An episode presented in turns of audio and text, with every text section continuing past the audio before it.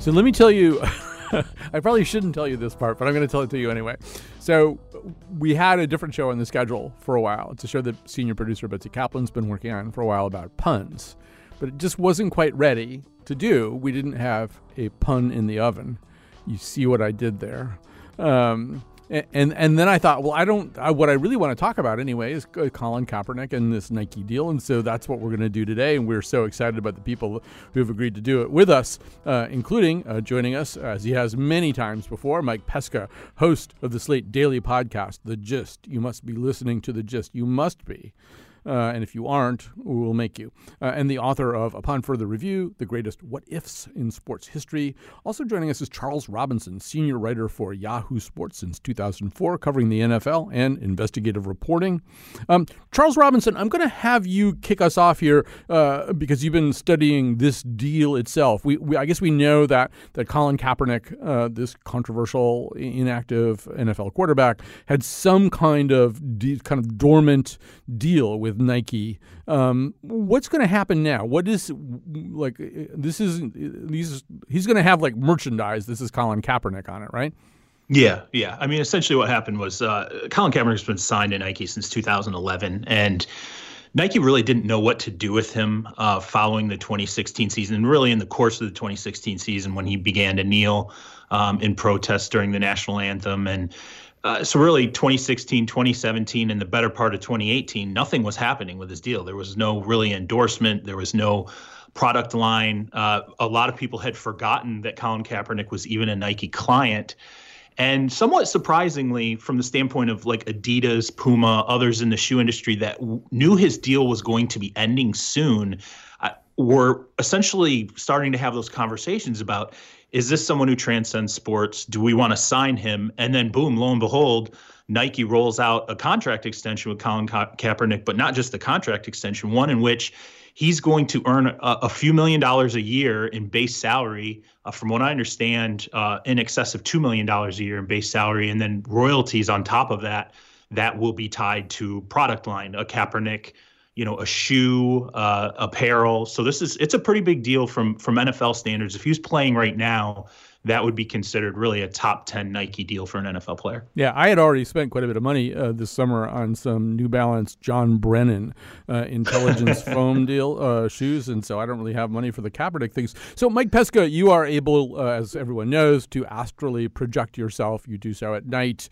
uh, in the privacy of your apartment. When you astrally project yourself into the Nike boardroom, into the places where, where Nike decision makers make the kinds of decisions like the one that they've just made.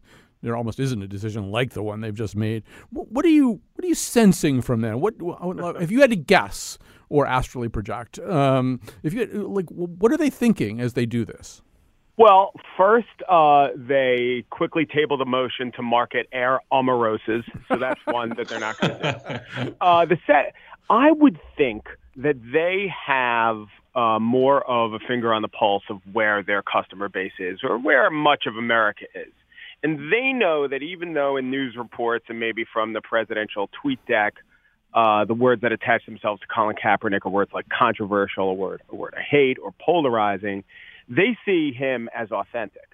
And they want to capture the old Nike spirit of being rebellious while at the same time being this gigantic, and we should get into how gigantic, especially uh, as compared to the NFL, but this gigantic successful company. And so they know that when they had uh, Michael Jordan, when they first signed him, he was a pretty unknown player. He was relatively unknown. And then they had Spike Lee do all those commercials, and there was a lot of rebellion to it.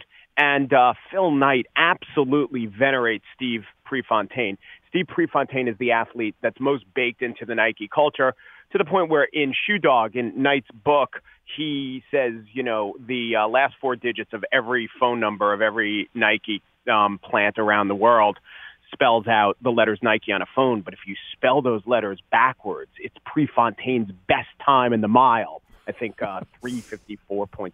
Is that right? If I'm getting it right. Anyway, so he he wants to. I would assume that they know that the culture is trending in a more authentic, um, convicted direction where standing up for yourself and being a little rebellious is what we're valuing now in a way maybe we didn't when Michael Jordan was saying Republicans buy sneakers too. Who is the person who represents that? And how can, and it's very hard maybe to be rebellious if you pick someone who's anodyne. And right there in their mix was Colin Kaepernick, and they've done a lot of testing on him, and they know what their customers and potential potential customers think. And I think that they probably said, you know, this guy has really lived a virtuous life since uh, he was thrust into the public eye, and he really is a good athlete, and he really does um, inhabit a lot of what we say are our values. I think this guy would be a great spokesman, especially for people who aren't Trump voters, which is to say the vast, vast, vast majority of our customers. Right. I just uh, I want to point out that my uh, iPhone password is Frank Shorter's birthday. Uh, but um, but so Charles, you know, he, he mentioned Michael Jordan. So Michael Jordan, during his time, took a certain amount of criticism for never being political. You know, for right. you know, and, but I think Michael Jordan's answer to that would be there really isn't a big downside uh, to my not being political, and there might be a downside if I were. And, and mm-hmm. so, you know, nobody's really going to punish me for not having any observable views or principles or, or anything like that. But it does feel as though the landscape has changed. That in some ways, there's there's a group of consumers coming into the market who kind of really seriously, more seriously than they did about Jordan, want to see some athletes who have some ideas. Right. I mean, uh, you know, look, I'll say this: Nike knows, in terms of being socially forward, this is not. It's not terribly new territory for Nike. We went through the whole Charles Barkley is not a role model campaign, and that drew a lot of ire. Uh, you know, there was a, a, lot of negativity actually that surrounded Nike for a while because of that. But then they go into things like "If You Let Me Play," which was their Title IX campaign. Um, that was a big ad rollout for Nike, very socially forward they're good at reading the landscape of their customers. And I, I, think the thing that is really important here that people don't know, and as we've touched on already, they've done market research here. They kind of know what's going on in the marketplace. And while that's not public, that's very proprietary for Nike, we know, and I've gotten my hands on some internal NFL research. Uh, they did through the GPG Group, uh, which is a Washington, D.C. based consultants firm. Uh, they did it in August of 2017, where they just asked fans about Colin Kaepernick, do you think this is someone who should have a job? And when they got those numbers back, what the numbers said were this is an individual who is overwhelmingly supported by minorities, overwhelmingly supported by um, liberals, and when it when it was the age demographic and this is what is truly important to Nike right now the age demographic amongst millennials it was almost a 3 to 1 support amongst millennials. Now the NFL knows that data. You know Nike knows that data. So when they're sitting there going who is absorbing the message? Who are we selling shoes to? Who are we aiming all of this at? Um, just from a bottom line business standpoint if you want to inject race into it, the truth is Nike is not aiming for the over 50 white guy. They're aiming for millennials. They're aiming for uh, minorities. They're aiming for a broader base uh, that is to them the next wave of shoe buyers, and to them that's who will be receiving this message. So it, there is some numbers driving this. So, Mike, uh, I, you know, we've sort of gotten this far without mentioning the big orange elephant in the room, uh, but we're going to have to do this. So let's um, let's hear how he injects himself into this debate. Wouldn't you love to see one of these NFL owners, when somebody disrespects our flag, to say, "Get that switch off the field right now, out. He's fired. He's fired."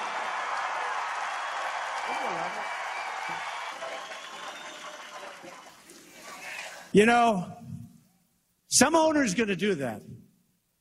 He's going to say, that guy that disrespects our flag, he's fired. And that owner, they don't know it. They don't know it. They're friends of mine, many of them.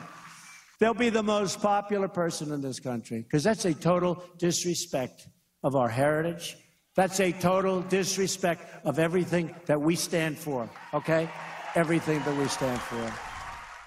We had to bleep that expletive, but if you'd like to hear expletives, uh, they are on the gist uh, every single day. Mike promises right at the beginning of the show uh, that you can hear explicit language. Uh, although I often listen, and there's just like not as much explicit language as I'm expecting uh, after that right. guarantee. So. Um, So uh, there's a way, Mike. I think you know, uh, and I think it, it, bears pretty well down upon the kinds of n- inside Nike information that Charles was sharing with us. There's a way in which this wasn't supercharged and probably wouldn't be supercharged in the way that it is if Trump had stayed out of it. You look at some of the polling, and there's a lot of noise, but there doesn't really seem like there's this huge, overwhelming sense that you know something has to be done about Colin Kaepernick.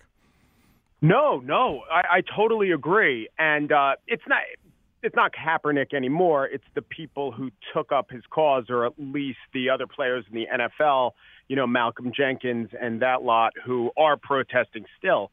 And so, what I always say about the presidential protest is, or the presidential comments, yeah, the presidential protest, let's put it that way. What I always say is it, it wouldn't shock me if there was some really, really small effect of the man with the biggest megaphone in the United States constantly denigrating your product week after week. I mean, there has to be, I would think, there has to be a very small, low single digits effect on turning people off, Trump fans who are very casual fans of the NFL, who are saying, oh, now, or unconsciously saying, I no longer have fairly warm associations with football now because of what Trump said. But, you know, the major thing and why it works for Trump is that it is true the NFL ratings are going down, but they're going down for the reason that all ratings are going down. And, you know, you can't expect the Trump fan or the Trump acolyte to understand the difference or want to understand the difference between causation and correlation. So once you have that correlation, I suppose it's plausible enough and it's impossible to disprove, but you could say these ratings are going down and it's proof that we're on the right side of this cultural issue. Even though I posit that uh, that's not why the ratings are going down, but even stronger, uh, like like the Nike um, market research shows, they're probably on the wrong side of the cultural issue. And um, in a way, it says something a lot about democracy. In a way, our actual electoral system, with you know the votes in the electoral college and who really gets to vote and who does vote, is less democratic than a shoe company's marketing campaign. Because the shoe company, sure, it can emphasize more younger uh, potential customers, but it does seem that Nike is understanding the mood of more Americans than the quote unquote democratically elected uh, president of the United States. You know, and also, uh, Charles, is I mean, it's almost impossible to describe how big Nike really is. Yeah. Um, and I mean, first of all, they make the damn uniforms. I mean, the uniforms that the yeah. NFL players are, are playing in, Nike makes those. But, you know, I also, I, I was trying to sort of trying to gauge Kaepernick's popularity right now. At one point, I just typed into Google most popular football player, and it turns out it's Cristiano Ronaldo, which is a good point because, in fact, Nike makes and sells stuff all over the world. In, in a way, you know, whatever disgruntled poop kicker, you know, uh, group is going to get really mad at Nike and burn their socks or something like that. I mean, when you look at the, them that way, they're not they're not the bucket; they're a drop in the bucket. Oh yeah, it's not even. I, look, at the end of the day, I, I, know everyone. Not everyone. There were there were individuals who made a, a big deal about Nike's stock dropping three percent the day after the Kaepernick announcement. Well, okay, Nike's also up thirty points. Uh, so that that three point drop really is is not to Nike. It's nothing. It's a dip, and and it's I don't even think they correlate, um, you know, that kind of a stock hit. At the at the end of the day, Nike knows what it is. It's a wide moat company. When you talk about, you know, stocks, its next nearest competitors are what Adidas, Puma, Under Armour. Well, if you add up the the market cap, the value of Adidas, Puma, and Under Armour, there's less than half of what Nike is worth. That's how global that brand is. That's how strong that brand is. And the football end of it, while it is very lucrative, is still a very small fraction of you know really how Nike makes its money. And even even this spokesperson uh, you could argue that the the most successful spokesperson right now in the Nike arsenal is a Serena Williams. It's a I mean there there's other athletes that far eclipse um, the impact of of Colin Kaepernick in the world of sport. That's why this, I think, for Nike, from a supplemental standpoint, is so important because this takes them back into the edgier world of social politics of you know forward message. Whereas a lot of those spokespersons can't do that in north america colin kaepernick right now absolutely can. So i think that's part of this play for nike mike were you surprised that go ahead go ahead just go ahead yeah Yeah, I was just going to point out if you want to talk about the size of Nike, they're so much bigger than the NFL. And we always say, well, the NFL is big business and there's a lot riding on Colin Kaepernick. Phil Knight is richer than any owner. He's richer than Paul Allen. He's probably richer than the 12 poorest owners or the 15 poorest owners of NFL teams. Nike makes $35 billion a year in revenue. The NFL makes $14 billion a year in revenue. If so you, you want to say, well, if, yeah, go ahead to, to in, yeah actually to you know inject into that for, so people can understand this the Dallas Cowboys are are considered to be the most uh, in liquidity. If you were to dole out in liquidity, purchase the Dallas Cowboys, it's going to cost you about four and a half to five billion dollars. Added up, okay, so the Carolina Panthers just sold for two point six billion dollars. Nike could buy every single team in the NFL tomorrow and still have twenty to thirty billion dollars in market cap to play with. Woo! So, Mike, were, were you surprised when uh, when President Trump did uh, finally comment on this? It wasn't really with the kind of heat and fire that we associate with him. He sort of talked about, you know, that the whole idea of protest is fundamental to America. I wouldn't necessarily do this. I don't necessarily agree with this. Blah blah blah. He made some comment about how they pay him some rent too, which sounds to me like an emolument, but whatever. But it, it seemed as though suddenly he didn't want to go where he always goes. Is it just that he uses this particular issue? on days when Michael Cohen pleads guilty and Manafort gets found guilty and he just wants to talk angrily about something else? Yeah, that's probably a part of it. Um, I would think that as his case gets weaker and weaker, he backs off more and more outrageous statements. But that's to- that's inverse to his actual policy. It is funny to me. We were talking all about the Nike boardroom and them doing market research and focus grouping. You know, Trump talks and he decides what to emphasize based on his focus group of going before a live crowd. I mean, that's famously why Drain the Swamp became such a, a, a mainstay of his campaign. He said it once. He was actually doubtful that it would play, and it played really well. Well, you played that clip of him talking about it, and those fans in Alabama hooted and hollered about Nike. And uh, I guess then, uh, you know, Roy Moore did lose the Senate race eventually. But it seems that now the showman of him, the guy who has his or has his understanding of what his base wants, maybe you could say that they're sensing that he's sensing that this going into this season isn't the issue it was, doesn't have the distractive uh, potential. And maybe it did have the distracting potential when all we had was that ratings are down and players are protesting. But now we have this huge business that's a lot better and smarter and richer than everyone else in the NFL. And by the way, of course, smarter and richer than Donald Trump. Now that this huge business has cast their lot with Nike, and now that we're going to see in real time a sort of referendum on it because the stock is going to go up or down, maybe he's realizing that it's less effectively polarizing than it once was. But maybe not. Right. So, Charles, uh, last question here. Um, I just this to kind of lead us into the conversation I'm going to be having uh, with uh, a creative director at an ad- advertising agency in the next segment. But this is Charles. I think how dumb Nike is. Um, you know, Betsy Kaplan, our senior producer, with whom you've been dealing, and the woman with whom I share my life, uh, with whom you have not been dealing, uh, both of them, uh, I talked to them today. And, you know, when I bring up like gap responsibility in the 3 4 defense, they often don't seem to be as knowledgeable as I would expect them or want them to be. Each of them said they could imagine buying Kaepernick merchandise.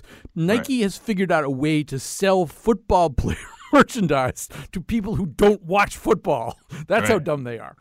Yeah, no, I mean that's I I will tell people when it comes to the NFL, and I've covered the NFL on and off for what 18 years now. Um, I notice the certain far-reaching aspects of the NFL only when my mother knows. you know, my mother doesn't know anything about the New England Patriots, but she knows who Tom Brady is and that his wife is Gisele. You know, so there are certain um, things that you know transcend sports into entertainment and culture, and you know that that is a very powerful thing today in, in sports. And and it always i mean it has been obviously for a very long time but um, when you can sell both sides of that fence, the people who are deeply involved in, in the minutia or the granular parts of the game, but then also capture the people who watch the Super Bowl for the commercials, uh, you're winning. And and really, let's be honest, that's how Nike has become a hundred and thirty billion dollar company is because they're winning both aspects of that. We talked about you know Michael Jordan he mushroomed under the Just Do It campaign. He and he and Spike Lee, a, a at that time an actor and director, um, you know, Mars Blackmon. That was the campaign that pushed you know Michael Jordan out culturally and from an entertainment standpoint, not just the basketball. It was pairing him with Spike Lee and the Just Do It campaign. So like I said before, Nike is very good at this, and I I would bet that when we see the returns, the stock returns, the sales returns from the holiday season, we're going to end up seeing that this is a winning issue for Nike. Mike Pesca, final thought? Yeah. ask Charles a quick question? Yeah. Do you think Nike is gleeful that there's this social media campaign of old angry Trump fans burning their Nikes? Absolutely, because I think that you know uh, we've heard the cliche before. There's no such thing as bad publicity, and Nike is sitting there and what it was. In, I think it was Apex Marketing came out and said, "Look, we we would value um, the attention that they got in the first 24 hours after this announcement at $43 million. That's $43 million of free advertising, whether it's positive or negative, it's all net positive to Nike. All right. Final thought, Mike Pesca? Or I have a question for you. Uh, Go. Okay, so I think you know very few athletes are able to transcend their sports, um, but one who did and who's an, analogous, analogous to, to to Kaepernick in certain ways is Muhammad Ali. Right, there are a lot of people who couldn't stand boxing who loved Muhammad Ali or hated Muhammad Ali. Um, the the difference seems to be that Muhammad Ali paid a big price for the political stance that and, and the religious stance that he took in his day. Kaepernick obviously has paid a big price too. He's been colluded, you know, out of a job. Uh, but it, there does seem to be a way in which you know we're just living in a very very different time. I don't know if you'd want to expand on that. Yes, uh, Muhammad Ali was much more accomplished in his sport than Kaepernick was. Let's note that. My my colleague uh, Josh Levin wrote an article a couple months ago that I thought might have been premature, but now I agree with it. Colin Kaepernick's already won, and another way that he won, and a comparison with Muhammad Ali is he gets to live his life, live by his convictions, make his money, and also escape head trauma. And that's something Muhammad Ali. When you talk about paid the price, I think you meant socially, but physically, Muhammad Ali was felled by by his sport. And, and we're not even thinking that maybe Kaepernick came out luckier than every other quarterback who was made to play the game to make his money. Right. All right. We're going to stop there, but we've been very fortunate, as I said, in our guests, Mike Pesca, host of the Slate Daily podcast, The Gist. You better listen to today's episode, see what uh, he's going to come up with. Uh, Charles Robinson, senior writer for Yahoo Sports, uh, covering in the NFL and investigative reporting as well. When we come back, we're going to join the world of advertising, see how Nike's thinking. Lace them up, lace them. Blue suede shoes stay crispy like bacon. Nikes on my feet make my cipher complete. Uh, I stay shining like the lights on the street in the night. Revis take me shopping when I'm up in New York. All right, uh, we are back, and now by we, I mean me and Pat Dugan, creative director and copy chief at Adams and Knight uh, in Avon. You've uh, heard him uh, several years on our post Super Bowl show. Uh, so more football now. So uh, Charles, in the previous segment, made the point that you know famously, there's no such thing as bad publicity. So Nike, Nike, Nike, Nike, Nike for days and days. Uh, this would be hard for somebody like you to arrange uh, under other circumstances. I assume you think that probably is on balance good. Uh, yes, definitely. It's it's hard to top this for um, for the advertising value. I think they said forty three million dollars. And uh, you know, if you do a, search for this um, on social media, there's kind of two images that pop up that you always see. One is that kind of sad image of someone who's kind of raggedly uh, cut the tops of their so- Nike socks off. Mm-hmm. Um, nothing, you know, that great about that. But the the the best one, I, I think, the one that Nike probably is is publicizing now is the one of the the pair of sneakers on fire, and you couldn't right. couldn't ask for a cooler, edgier, hipper uh, image for them to be associated with. Right, and I've been on Twitter urging people if you are planning to set your Nike socks on fire as a protest, make sure you take them off first. it's a, just a little public health tip. So one of the things that's really difficult to do in advertising, but is one of the grails, I would assume, of advertising, is to get people to switch brands. You know, people form allegiances with brands. So I'm wearing some Brooks uh, running shoes right now. Mm-hmm. Most of my running shoes are New Balance. Um, it's mostly because I think they sort of fit me better. I just like them better. I've never been crazy about Nike, and of course they had some labor. Uh, they always had a little bit of a labor taint to them about overseas labor. I'm thinking about buying if I could find some Kaepernick shoes that you know that fit, I would probably buy them. I mean, that's kind of an interesting accomplishment too, right? You could get people interested in your brand who didn't like it before. Yeah, especially um, you know, I don't I don't think Nike has really stood for much. Um, you know, in the in the recent uh, uh, recent years or so. Um, and now this is is really helping them stand for something again. It's making that that Nike logo that has been kind of like uh, invisible uh, recently uh, feel like it means something again. The the guys talked earlier about you know uh, Spike Lee and Michael Jordan and kind of what the Nike logo stood for back then. Uh, it feels like it's kind of like you know shrunken in in aspect and, and kind of more like a Coca Cola uh, McDonald's type of logo that people see but don't really see. But this this kind of um, gives it some edge that it it kind of needs. The other part of this, it seems to me, is I mean, when we, th- I think sometimes we kind of think backwards when we're thinking about Kaepernick and sports merchandise and stuff like that. The truth is, sports merchandise isn't like toothpaste. You can sell toothpaste, you can sell Crest toothpaste in every single city. There isn't a city where, where they don't buy Crest toothpaste. But the truth is, a Tom Brady jersey, you, the that market is probably capped at New England Patriots fans and people whose name is Brady. You know, and other than that, I mean, I hate the Patriots. I wouldn't buy a Tom Brady jersey if I had a sucking chest wound I needed to stuff something into. Um, and you know, I mean, that's kind of true all along. You know, there might be some people who would buy a Cam Newton jersey or something because they just think he's cool. Or it used to be I would see people in Favre jerseys who weren't really Green Bay fans. But mostly, this is a pretty restricted to geography or fan base market, like player by player, jersey, team jersey by team jersey. Suddenly, you've got a guy. I, I would imagine people in any market might conceivably buy a Colin Kaepernick thing. Yeah, no, that's a great point. He he's um, he's sort of half athlete, half sort of cultural icon right now, and um, I'm sure that appeals to you know far more people than if he were just an athlete. And the other thing to remember is that he's uh, you know this is this is a global campaign. Um, we're, we're we're looking at it you know sort of from an American perspective, but the the new Just Do It campaign is being rolled out across the world uh, across the world and uh, there's so much more potential there. Yeah, and I mean, uh, people keep saying that Kaepernick is polarizing. And I keep thinking, you know who's polarizing to me? The other 31 NFL teams that I don't like and everybody who plays on them. That's who's polarizing to me. I don't like those people. I, I, would never buy, once again, I would never buy any of their merchandise. And, and there's, I think, another part of this. Now, correct me if I'm wrong about this, but I also feel as though, and that Nike is sort of looking to Serena Williams, Odell Beckham, people who have a little bit of an edge. You know, I mean, maybe people don't want, I mean, Mike Trout is, you know, either the best or second or third best player in baseball. But I just wonder if people really want Mike Trout stuff. He's just kind of not that interesting, right?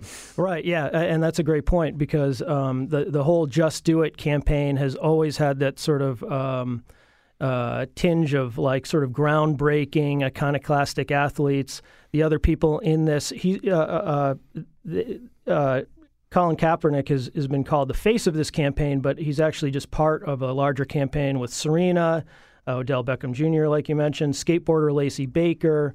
Um, there's a one-handed, a one-handed Seattle Seahawks linebacker. So yeah, there's a, there's a big sort of overall theme of these sort of groundbreaking athletes, um, very bold, um, which is what you know Just Do It started with back in the '80s. Right. We you you kind of more and more. I mean, Nike has dabbled in this in the past, and I mean Charles Barkley famously doing the "I'm not a role model." Uh, uh, Uh, commercials maybe a little bit different.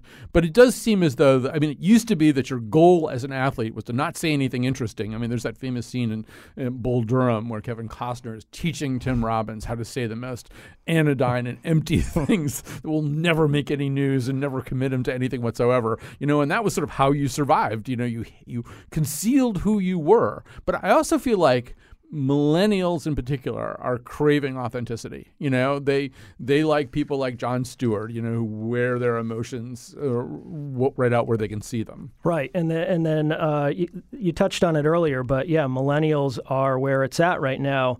Um, and 61% of them want their brands to take strong stands on social issues, not just stands, but strong stands. Um, and you know Nike's fighting off younger, hipper brands like Van, Vans and Puma. Um, for the first time um, last year, Nike was not didn't have the uh, the most popular sneaker. Uh, the Adidas Superstar was, I believe.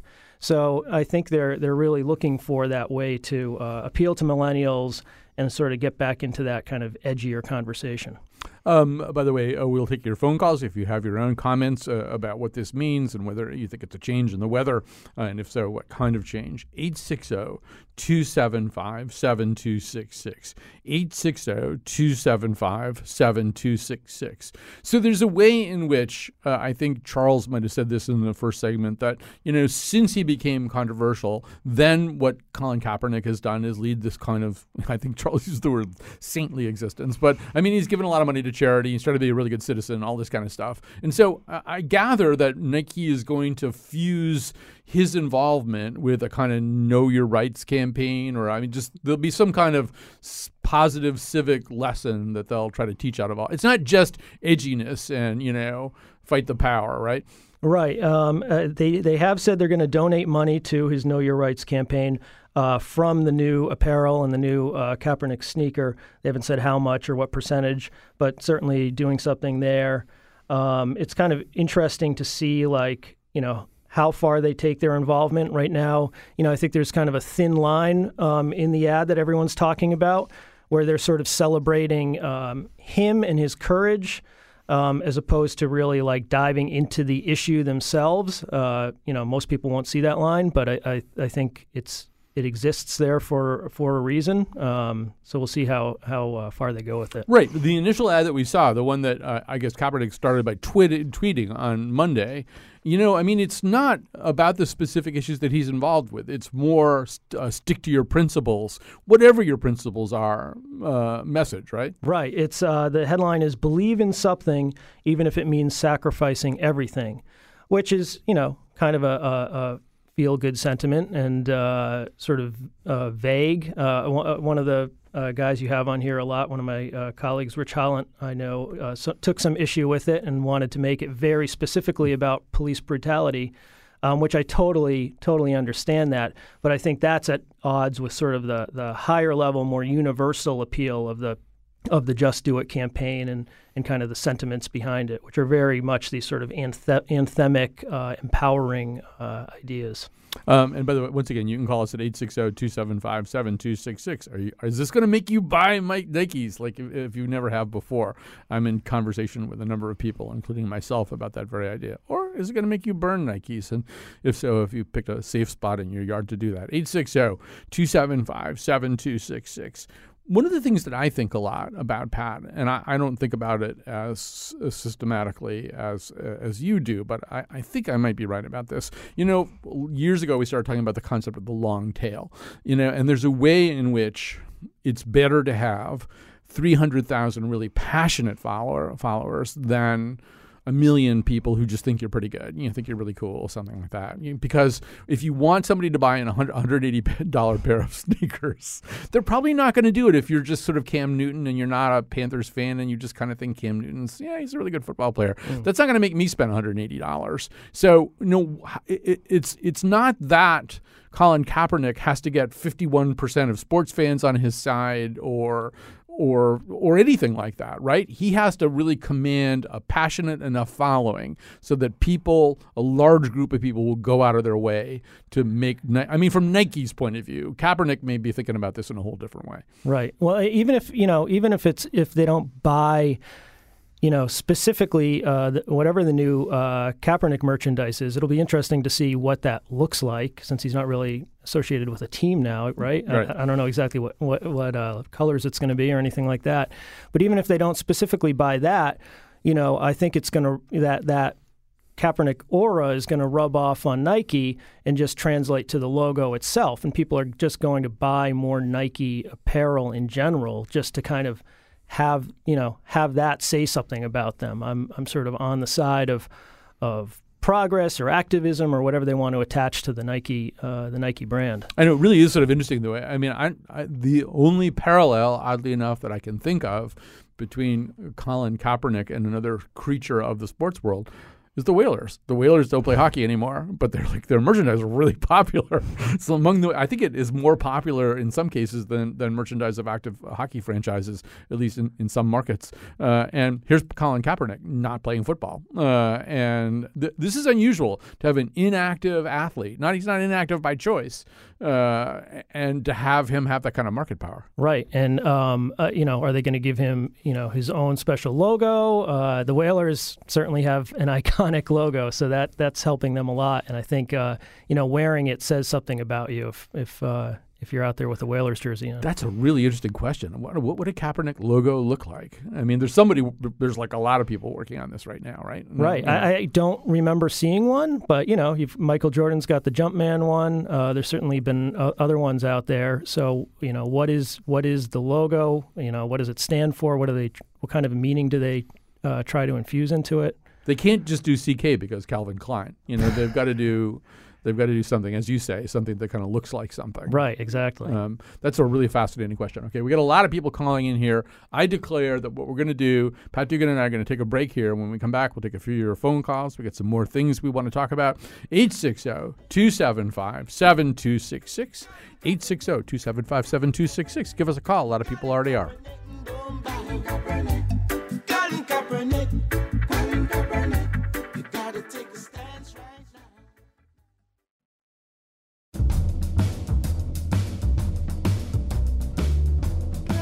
Today's show was produced by Betsy Kaplan with help from me, Chion Wolf. The part of Bill Curry was played by Merlin Olsen. On tomorrow's show, the science of the search for meaning. And now, back to Colin.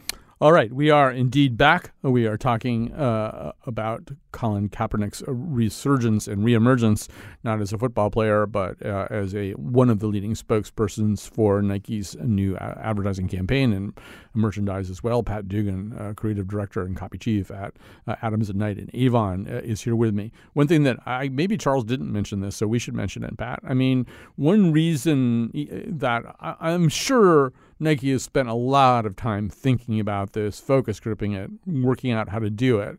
But there was also this rumors that as Kaepernick's contract with Nike, which had been around for a long time, got close to its expiration, there were other suitors sniffing around. Right. Yeah, I heard. I heard uh, Puma and Adidas mentioned as people who were uh, kind of getting ready to snap them up if Nike didn't want them anymore. Um, so that, that'll always, you know, if uh, you know, you're dating somebody and won't make a commitment uh, to that person, that person will usually start dating somebody else. Um, all right, so that may have probably, that very probably, it might explain also why. I was on the Nike official store site today and I typed Kaepernick into the search field and there were no products. it kind of just directed me to a generic Nike, you know, here's what we're doing uh, these days page. All right, so let's go to the phones here. We're going to start with uh, Tony in New Haven. Up, up, up. No, we're not going to start with Tony in New Haven. He has gone. Tony, call us back if you want to, though. Um, all right, here's Sandy in Glastonbury. Hi, Sandy. You're on the air. I'm not doing well with phones right now. Sandy, Sandy, can you hear me?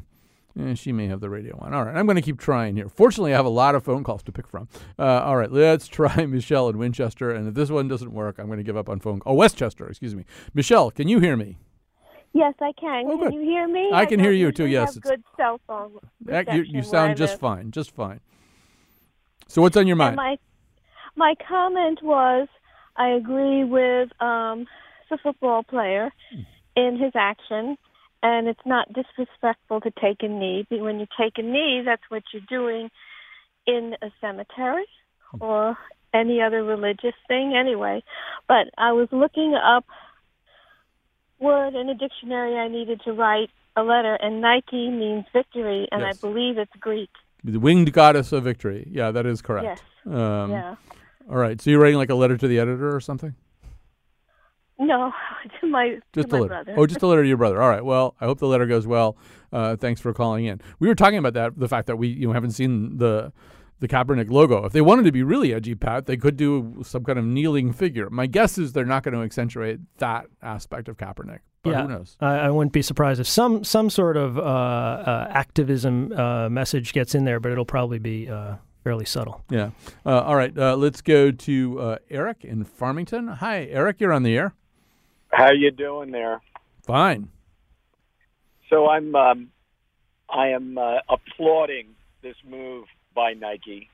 I think it's a courageous move for a courageous guy, and uh, uh, I, I think it's a shrewd business move. And I love your discussion, especially about what logo they'd use. I I personally like a kneeling afro guy. Mm-hmm. Well, you know, they made there could be one product maybe they do that with, but I, I am guessing. I, mean, I defer to Pat; he's the advertising guy, but I'm guessing they're not going to be that on the nose uh, about uh, it. And, and uh, the timeliness worries me about that too. You know, I'm sure they want this to ha- be a, a long-lived brand, and uh, you know, it, it, may come to mean more over over the years. You know, the the Jordan Jumpman logo is is timeless, but um, the kneeling Afro guy, as you say, uh, might have a shelf life. Right, and I mean, it's an interesting question too that I mean, you know, I think we've alluded to this, but um, Colin Kaepernick's collusion lawsuit against the NFL, alleging that they're essentially essentially keeping him out of football, that the NFL owners are colluding to deprive him uh, of employment, uh, has been given a, a go-ahead by a judge right around this time. But there's no real guarantee that this man will ever play football again. You know, the the, the it's an unusual thing that this Pat it could split in either of two directions. Maybe somebody,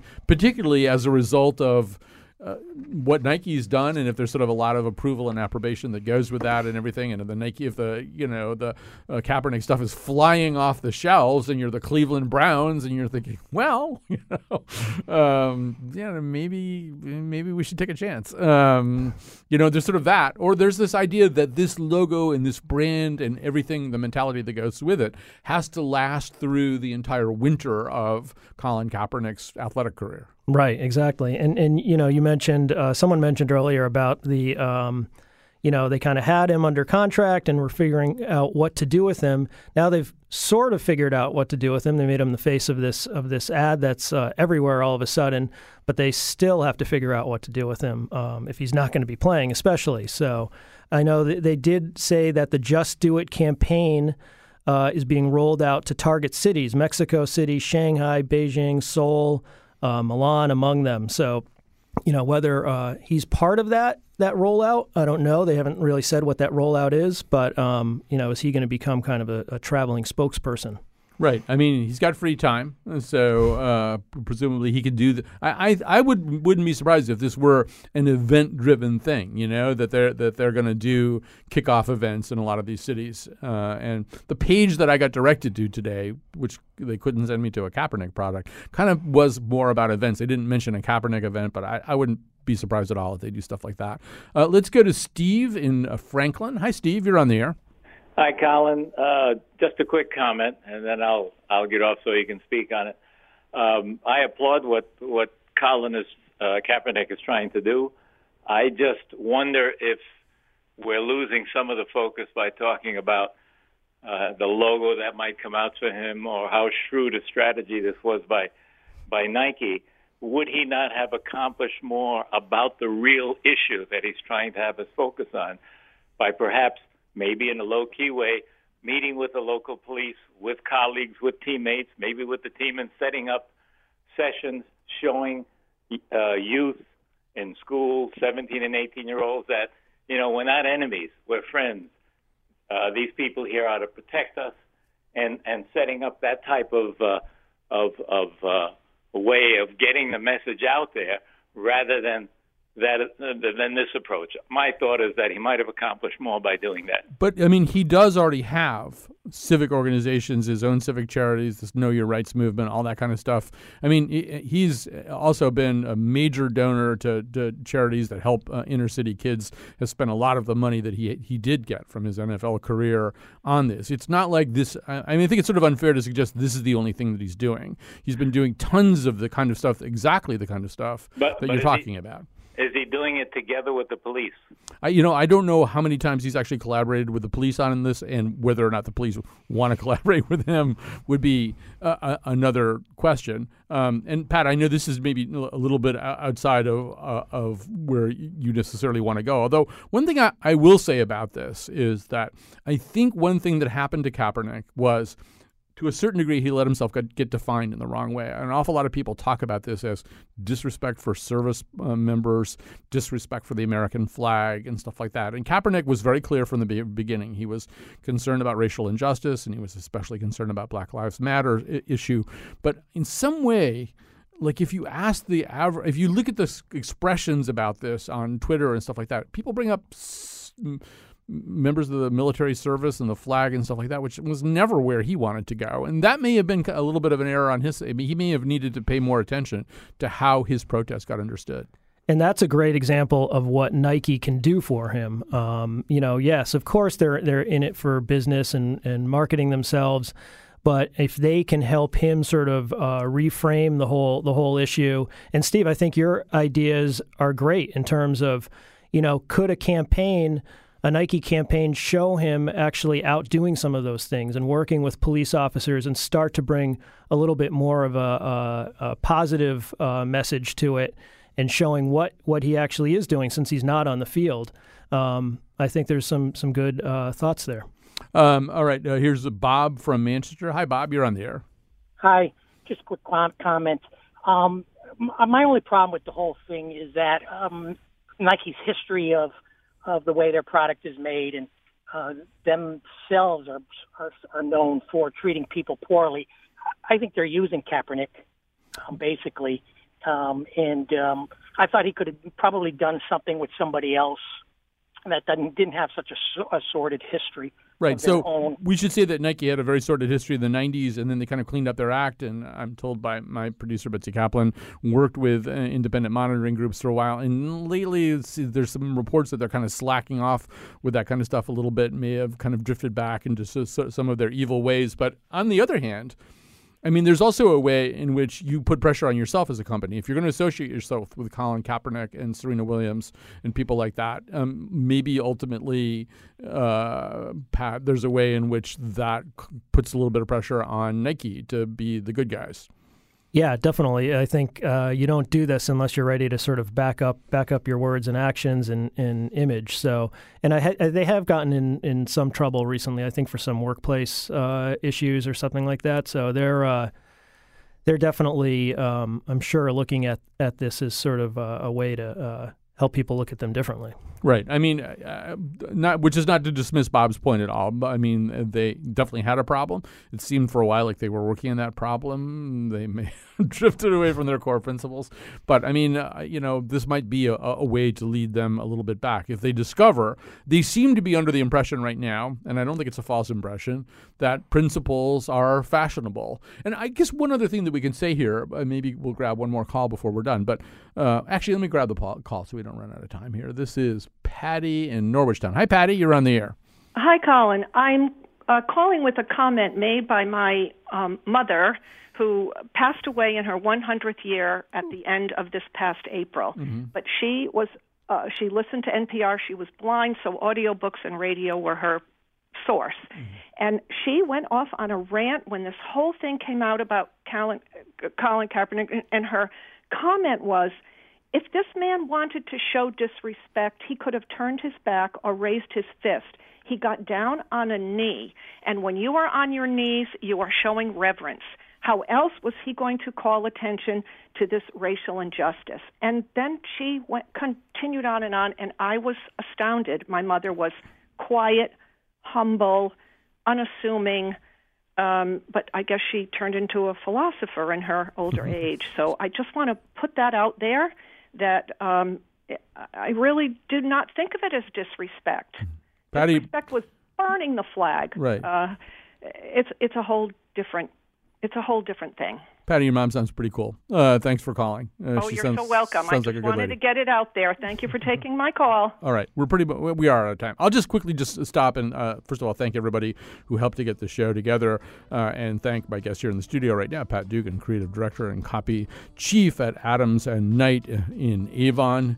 Uh, Betsy Kaplan is very upset that I denigrated her understanding of gap responsibility in the three-four defense. That's obviously something we'll have to air out uh, in our staff meeting or one of our uh, drum circle retreats. Uh, but thanks to everybody who listened. Thanks to everybody who helped. Uh, thanks to Wolfie on the board there. And uh, we'll be back tomorrow.